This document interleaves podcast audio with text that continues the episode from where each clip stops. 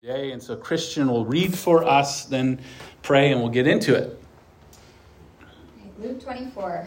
But on the first day of the week, at the early dawn, they went to the tomb, taking the spices they had prepared. And they found the stone rolled away from the tomb. But when they went in, they did not find the body of the Lord Jesus. While they were perplexed about this, behold, two men stood by them in dazzling apparel. And as they were frightened and bowed their faces to the ground, the men said to them, why do you not seek the living among the dead? Why do you seek the living among the dead? He is not here, but he has risen. Remember how he told you while he was still in Galilee that the Son of Man must be delivered into the hands of sinful men and be crucified and on the third day rise? And they remembered his words, and returning from the tomb, they told all these things to the eleven and to all the rest. Now it was Mary Magdalene and Joanna and Mary, the mother of James, and the other women with them who told these things to the apostles. But these words seemed to them an idle tale, and they did not believe them. But Peter rose and ran to the tomb. Stooping and looking in, he saw the linen clothes by themselves, and he went home, marveling at what had happened. Let's pray. Lord Jesus, we thank you. We thank you for this moment in history that we're going to talk through today. I pray that you would be with Jonathan as he communicates your word, Lord, that we would have open ears, Father, to hear what he has to say, what you will speak through him. Father, use him. Um, give him your words, and Lord, help us to, to listen, to understand, and to walk in what you're teaching. In your name we pray. Amen. Amen. Thank you, Christian. So the resurrection of Jesus frees us to live. This resurrection that we just heard about, seeing that we rally around, that we celebrate uh, most Sundays, and especially on Easter, actually frees us to live. I want to start by giving big thanks to Dave Hanson for preaching last week. When he preaches, I call him Dr. Dave Hanson because um, that you know, immediate entry and respect and credentials for him. Um, but it was so good to be able to watch that from afar. And I know you guys were encouraged as he preached here. But it was a joy to get away and spend time with family, even my in laws. It's better to hang out with in laws in places that are tropical paradises. And so I recommend that. Um, but we got in some resting, some playing, some pondering, even some creating. Everybody, when we get away, they just start to write stories, and we just have a good time as a family together. And I even spent a little bit of time dreaming of Advent and just what the Lord has for us in this season as we transition to a new year and think what's ahead for Reservoir Church. Uh, and the truth is, though, in the, in the midst of that and getting away for vacation, I'm really not always a good traveler. Um, I've traveled to lots of places, lived on other continents and many places in this continent, but I'm not really great at traveling because I really like home. I, I, like the routine of life, the known, the expected. I like my own toilet. Like, that's a really weird thing to say, but it's true. and, and there was no bad experiences. Julie was worried about the water in Mexico, but we were good. But I like the expected. And so, usually, towards the end of our trips, no matter where we are, how beautiful it is, how wonderful the time is, I can get a little bit homesick. Uh, any of you guys know that feeling? You just, the desire to get back to what you know. Uh, Levi can't wait to get back to Boise and his wife, um, but he's got another week at least, so he's got to suffer. But it's that longing that we have for our place, where you belong, to the things that you know and the people that you know, the comfort that hopefully we find at home. And really, to be honest, I just missed the dogs. I wanted to, and I got some great snuggles when we got back. And I, I don't know why humans don't greet each other like dogs greet their humans, because it's such a sweet moment. But I think homesickness is a good way to describe what we should be sensing, typically in the church calendar at the start of Advent. And while we sometimes make it all bright and sugar filled, this approach of Christmas, Advent, uh, Advent is essentially not about tinsel and trees or presents and pine. It's the turn of the church calendar that reminds us of our waiting. It certainly is looking at that first arrival, the birth of Jesus to a virgin in a stable, and it is waiting in light of the second arrival still to come his return will he'll reign forever with us. And in doing so, setting us up to think of these things in a season on the church calendar, it can take on some gravity of life at the beginning of Advent. So we're meant to think about the woes of the world, the struggles of our own lives, the constant stumbling onward that we experience. And I think Advent rightly pushes us to look deep into these longings for something better. There's a, a, reason we have them, a reason they exist. There's a reason why we long for home. And rather than just paper over those longings with shiny foil paper, we wait with them. We encounter them. We think about them as we wait.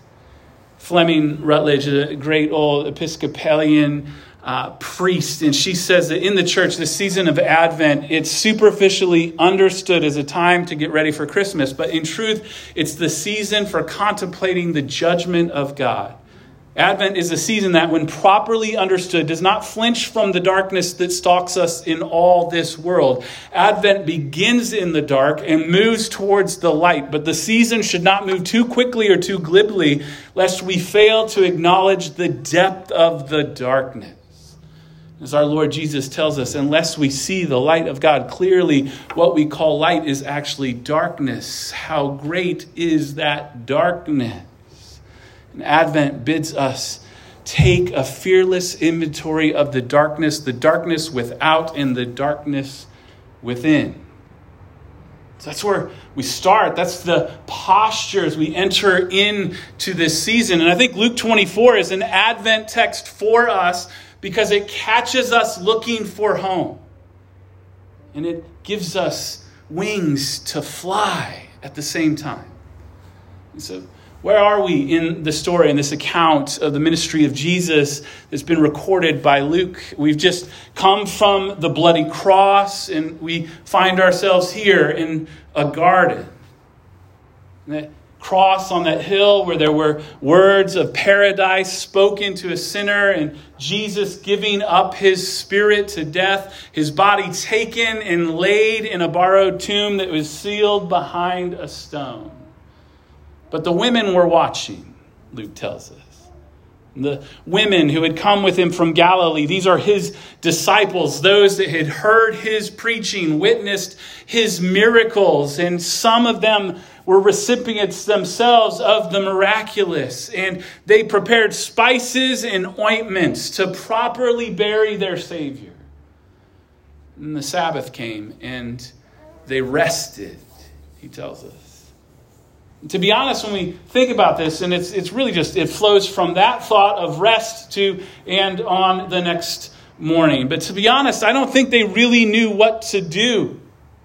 We don't get any dialogue of that Saturday here from Luke, but we can imagine it certainly. All of Jesus' followers are huddled together, wondering what had happened and how things could have gone this wrong. That the teacher that they trusted in could be killed, murdered innocently on a cross. It represents Holy Saturday for us, a day of tension, of darkness, of uncertainty. And it's a lot like Advent can be. So they just did the next thing. They didn't know what was going on, they just did what was normal. And when they do, wow, something tremendous is revealed. It's the truth that the resurrection of Jesus frees us to live. Just two ideas this morning. We want to start first with faith that fills. And this is what we get from the resurrection of Jesus, especially at Advent. And here we have the women coming to the tomb, and I wonder if they had given any thought how to deal with the stone. Like they've prepared spices, but his body had been sealed. But when they arrived, the stone is actually rolled away and they didn't find the body of Jesus. And this is a scandalous event. This is befuddling to those women that are there prepared to anoint the body so it won't stink, so it will um, be pleasing. He's not there, and it's just as he promised. Two men greet them, who, from other accounts, the other gospels we know are actually angelic figures. They greet them and they remind them, He is not here, but has risen. Remember how He told you while He was still in Galilee that the Son of Man must be delivered into the hands of sinful men and be crucified on the third day, and on the third day rise.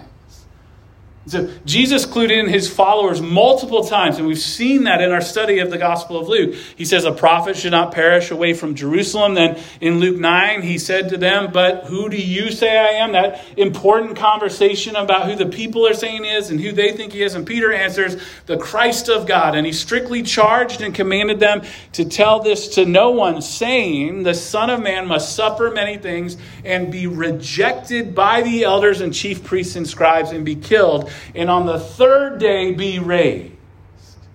Then later in Luke 18, and taking the 12 to himself, he said to them, See, we are going up to Jerusalem, and everything that is written about the Son of Man by the prophets will be accomplished, for he will be delivered over to the Gentiles and will be mocked and shamefully treated and spit upon. And after flogging him, they will kill him, and on the third day he will rise. But they understood none of these things, and the saying was hidden from them, and they did not grasp what was said. So he's quoting the prophecies that are older still. It's just that promise of the prophetic voice that had come before for God's people that the suffering servant was the one by whose stripes we would be healed. And the women had heard they, these things. And Luke tells us that they remembered. So, as promised, Jesus is risen. But what does that mean? What does it prove or deliver for us?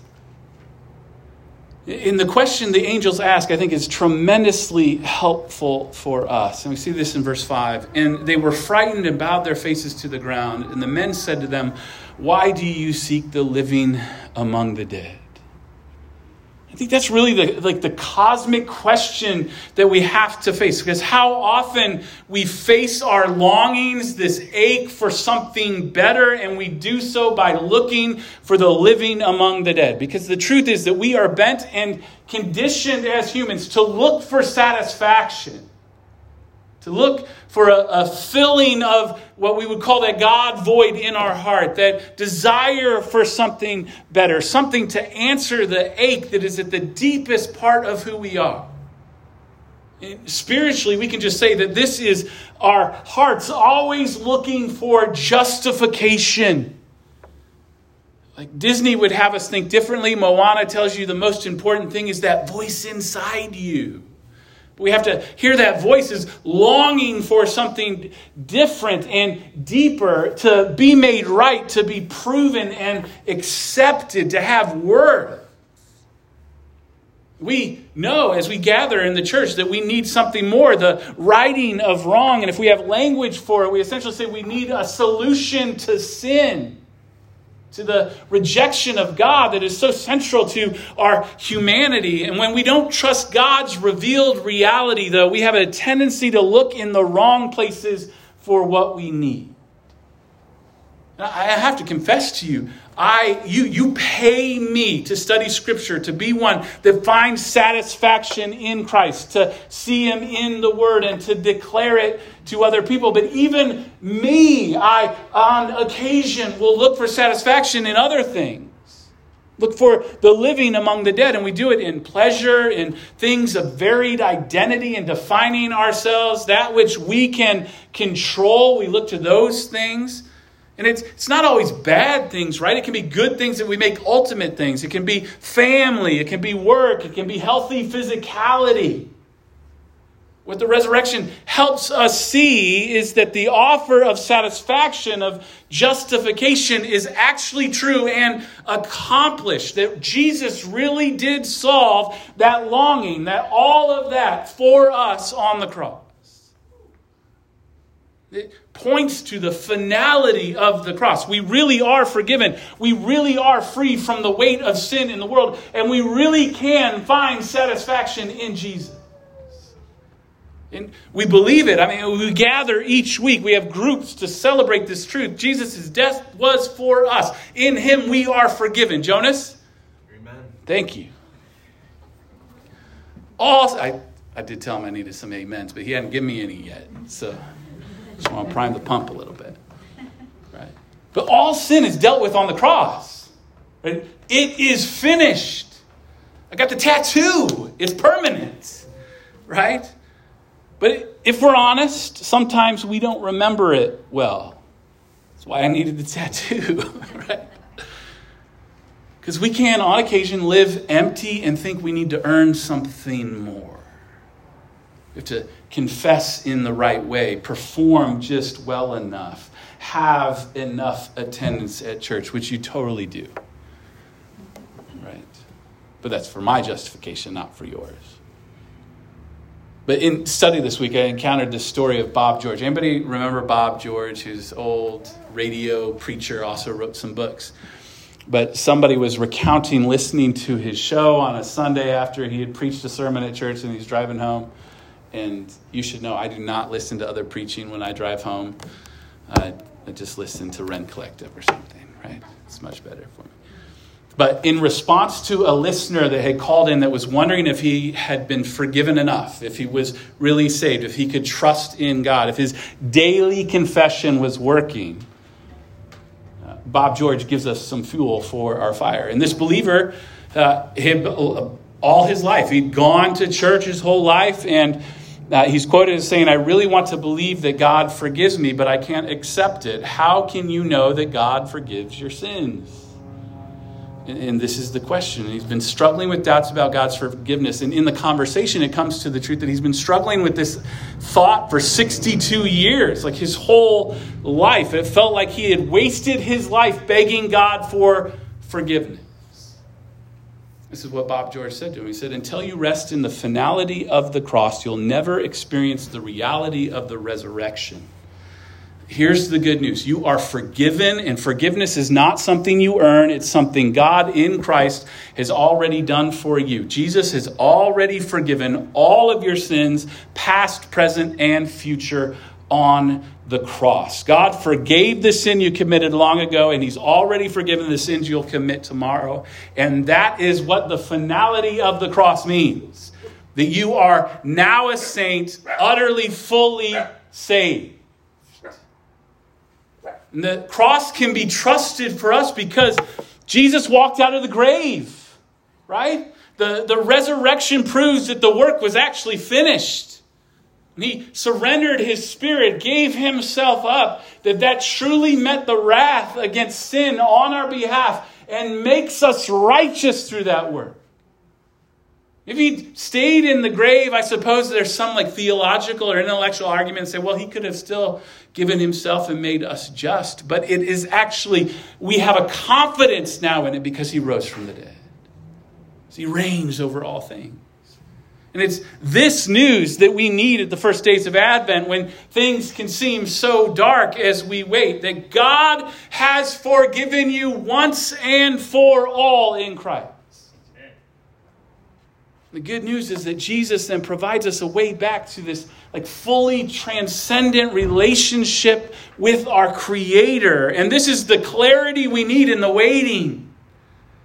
This makes sense of the Saturday in between, and it's what changes everything. And the lives of these women at the tomb are changed forever. The lives of all who believe in the finished work of Jesus are changed forever. As Dallas Willard said, it is a wonderful thing to know that God is no longer dealing with us on the basis of our sin.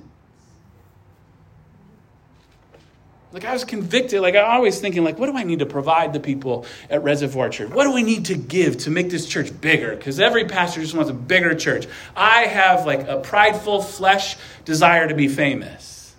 Right? Thank you for laughing at that, Carrie. But the Lord is so kind that that is not like my fame days are over. Google it. No, don't do it. Right? But I'm always thinking, like, what can I give people? Like, how do you get people to engage and be involved? And, and the Lord just keeps saying, all you need to give them is rest. Like over and over again, remind them that the work is finished. They are in, secure, because of what Christ has done for you. That's what the resurrection tells us when the clouds get heavy and the light seems dim. This is what keeps us Christ and Him crucified. And give us, it gives us faith that fills. It doesn't leave us longing, that matches our longings with Jesus, our satisfaction. And it's what keeps us coming back. It's what we always go to that we might stay full.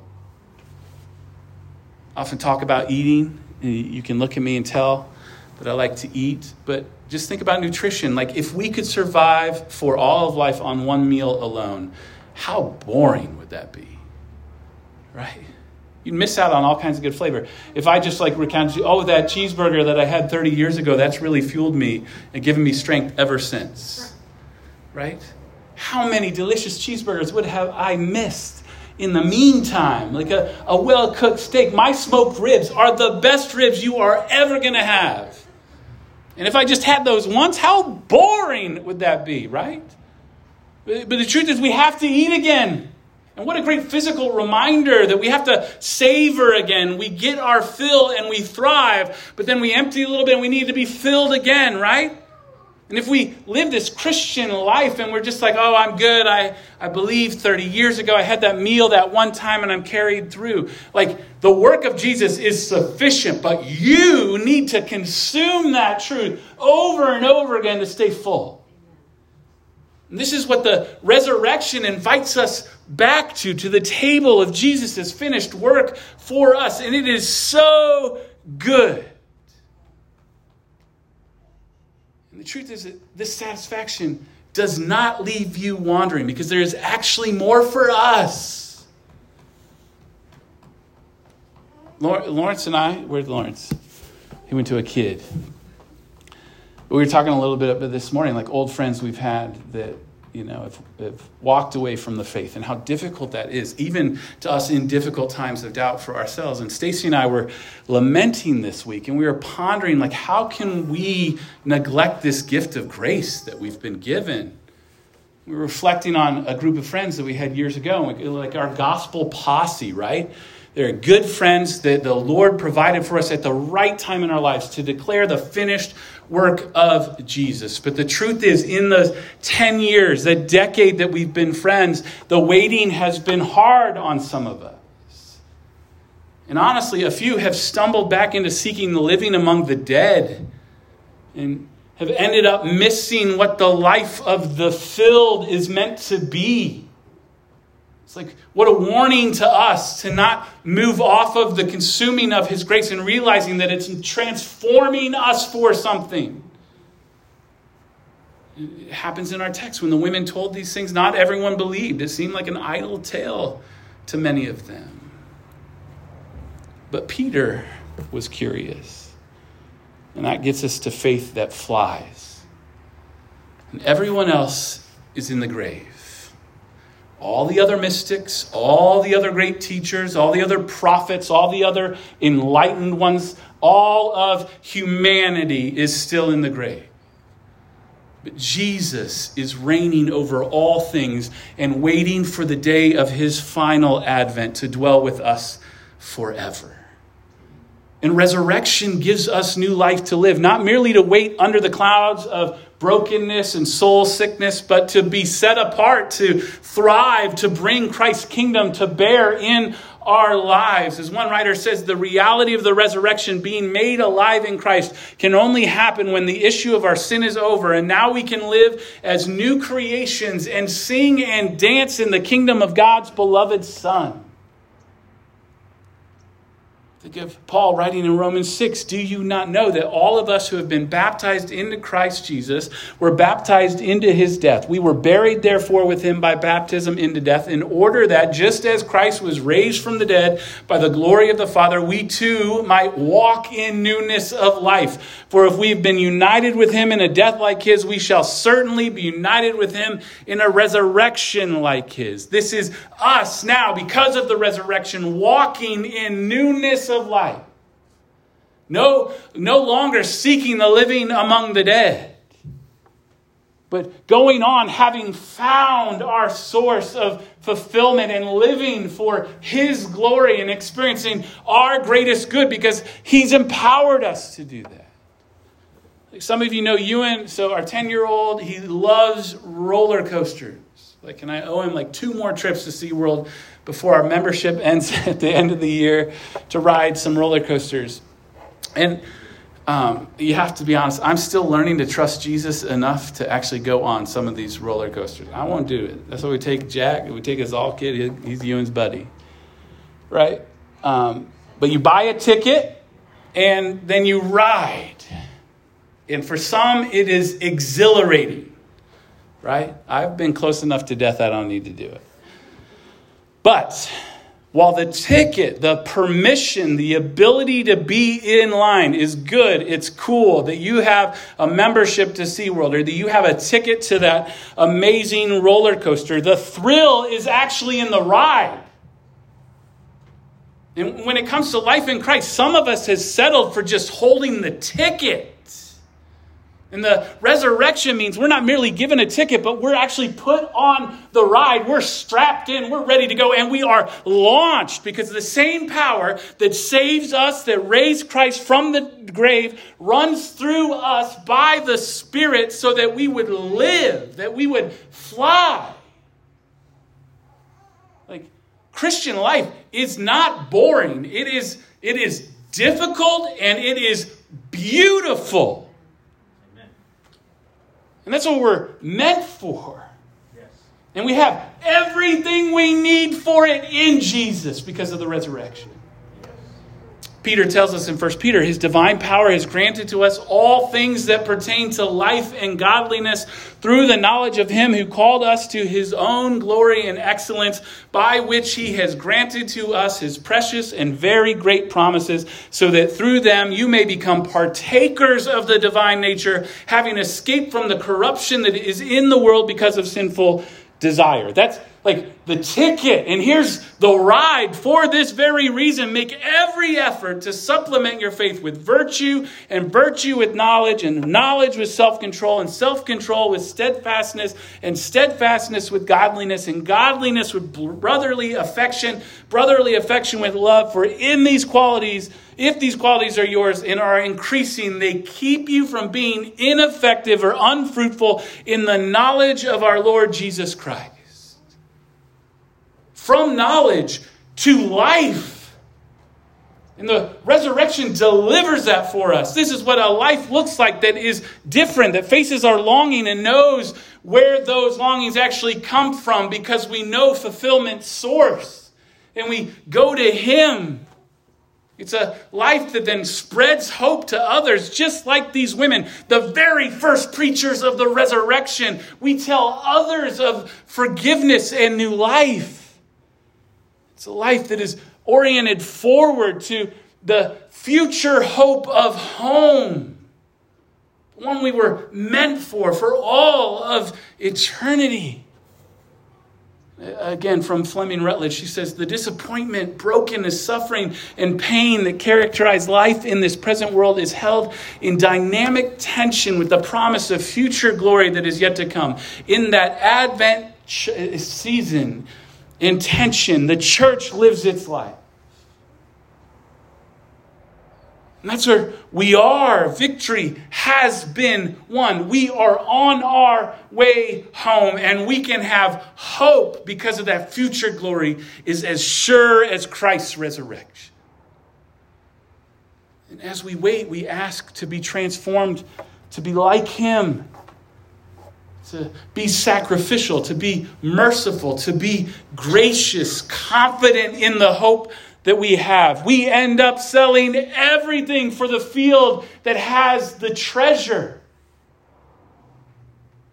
But Peter rose and ran to the tomb, stooping and looking in. He saw the linen clothes by themselves, and he went home marveling at what had happened. Advent can have us marveling in lots of things in lights, in nostalgia, the hope of toys, big and small. But friends, may we marvel upon Jesus, our resurrected King. It's Christmas, the incarnation, his first advent means something because the resurrection proves what was promised. And now we can live. Resurrection of Jesus frees us to live. The angel's question is, is still our question Are you seeking the living among the dead? Friends, I implore you to see Jesus. He is what your heart actually aches for for forgiveness, identity, purpose. Run to Him and nowhere else. And then live in Him on your way home. So, what the resurrection means for us is that what is Christ is yours righteousness, inheritance, eternity. And you can live now for His glory, united with Him for all of life. So, when the heaviness of Advent settles in, when we feel the angst of waiting for Jesus' return, we can take hope in his resurrection. We can have faith that fills and that flies. I want to end this morning with a prayer from Every Moment Holy. Do you guys know this book of liturgies? Phenomenal thing. But there's a liturgy called Inconsolable Homesickness that I, I think we can use not only for moments of homesickness, but for the early part of Advent as we long for our home. So let's pray this. Let me steward well, Lord Christ, the gift of homesickness, this grieving for a childhood gone, this ache for distant family, lost fellowship, past laughter, shared lives, and the sense that I was somewhere I belong. It is a good good thing to have a home. But now that I have gone from it, let me steward well, O God, this homesick gift. As I know my wish for what has been is not some solitary ache, but is woven with a deeper longing for what will one day be. This yearning to return to what I knew is even more than that, a yearning for a place my eyes have yet to see. So let me steward the sacri- sacred yearning well. Homesickness is indeed a holy thing, like the slow burning of an immortal beacon set ablaze to bid us onward. The shape of that ache for another time and place is the imprint of eternity within our souls. So let those sorrows do their work in me, O God. Let them stir such yearnings as would fix my journey forward toward that place for which I've always pined. O oh, my soul, have there not always been signs?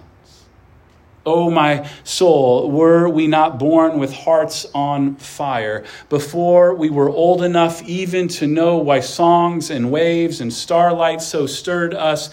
Had we not already tiptoed to the edge of that vast sadness, bright and good, and felt ourselves somehow stricken with a sickness unto life? Hardly had we ventured from our yards when we felt ourselves so strangely far from something and somewhere that we despaired of ever reaching, that we turned to hide the welling of our eyes.